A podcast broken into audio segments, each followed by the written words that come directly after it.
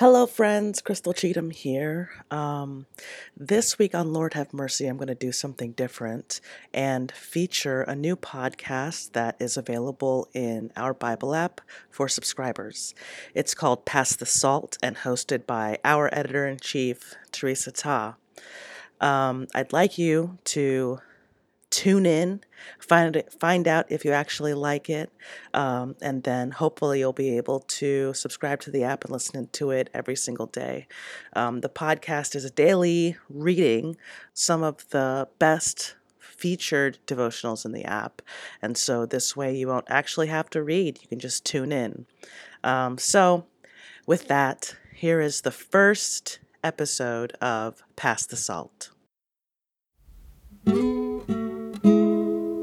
Hello, I'm your host, Theresa Ta, and you are listening to Pass the Salt 365 days of audio devotional readings. Wake up and be inspired. This week, we will be reading One Body, Many Parts by Deborah Jian Lee. For those of us from marginalized backgrounds and identities, this four day devotional offers reflection on what it means to be a suffering part of the body and how we can work towards healing ourselves and others to start mending the whole body of Christ. Read along with me by opening this devotional in our Bible app.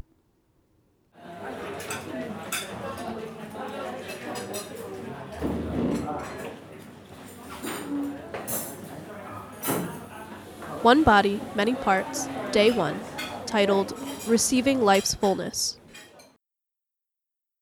The thief comes only to steal and kill and destroy.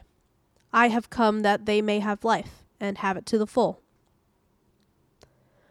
John 10, verse 10.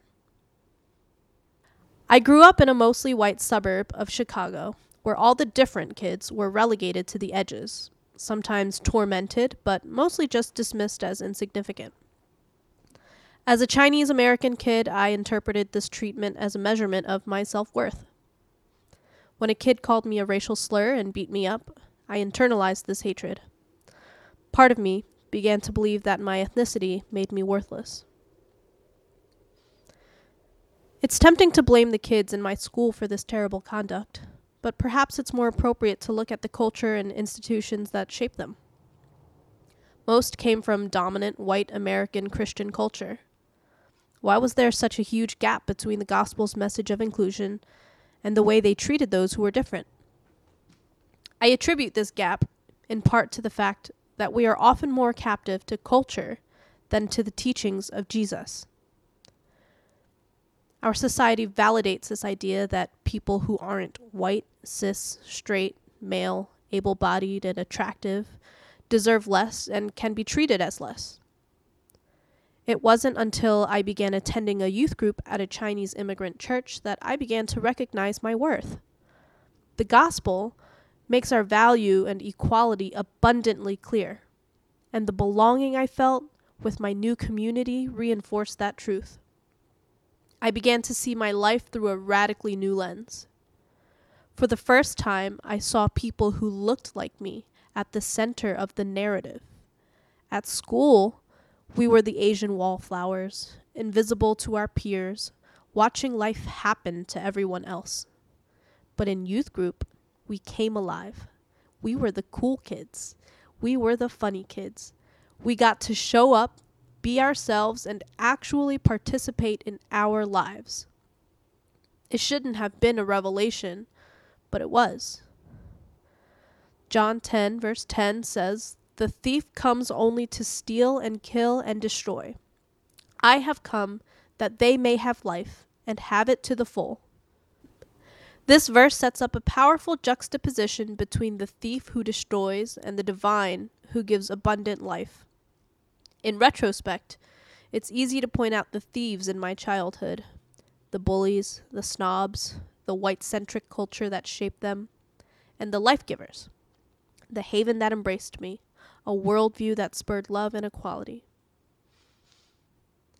Take a moment to think about your life. Consider the people, places, and systems that might operate like thieves, stealing, killing, and destroying your spirit. What can you do to put distance between yourself and these harmful spaces? Now, consider all that gives you life. When do you see yourself coming alive? Who brings out the best in you? Where do you have space to lean into your identity in all of its complexity and interconnectedness? Let your answers guide you toward more healthy, life affirming spaces. I encourage you to find an affinity group that will embrace you and give you space to heal and love yourself. Here are some places to start find an online community or a local support group. Turn to a trusted friend or therapist. Lean on someone who will support your journey toward discovering your inherent value. The process of deprogramming from our culture's warped metrics of worth takes time and can be painful, but the reward is our liberation.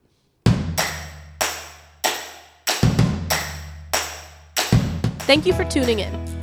This was day one of One Body, Many Parts by Deborah Jian Lee, read by Theresa Ta. Join us tomorrow for day two, Naming Your Gifts. Pass the Salt is a product of Our Bible app, edited and produced by Crystal Cheatham.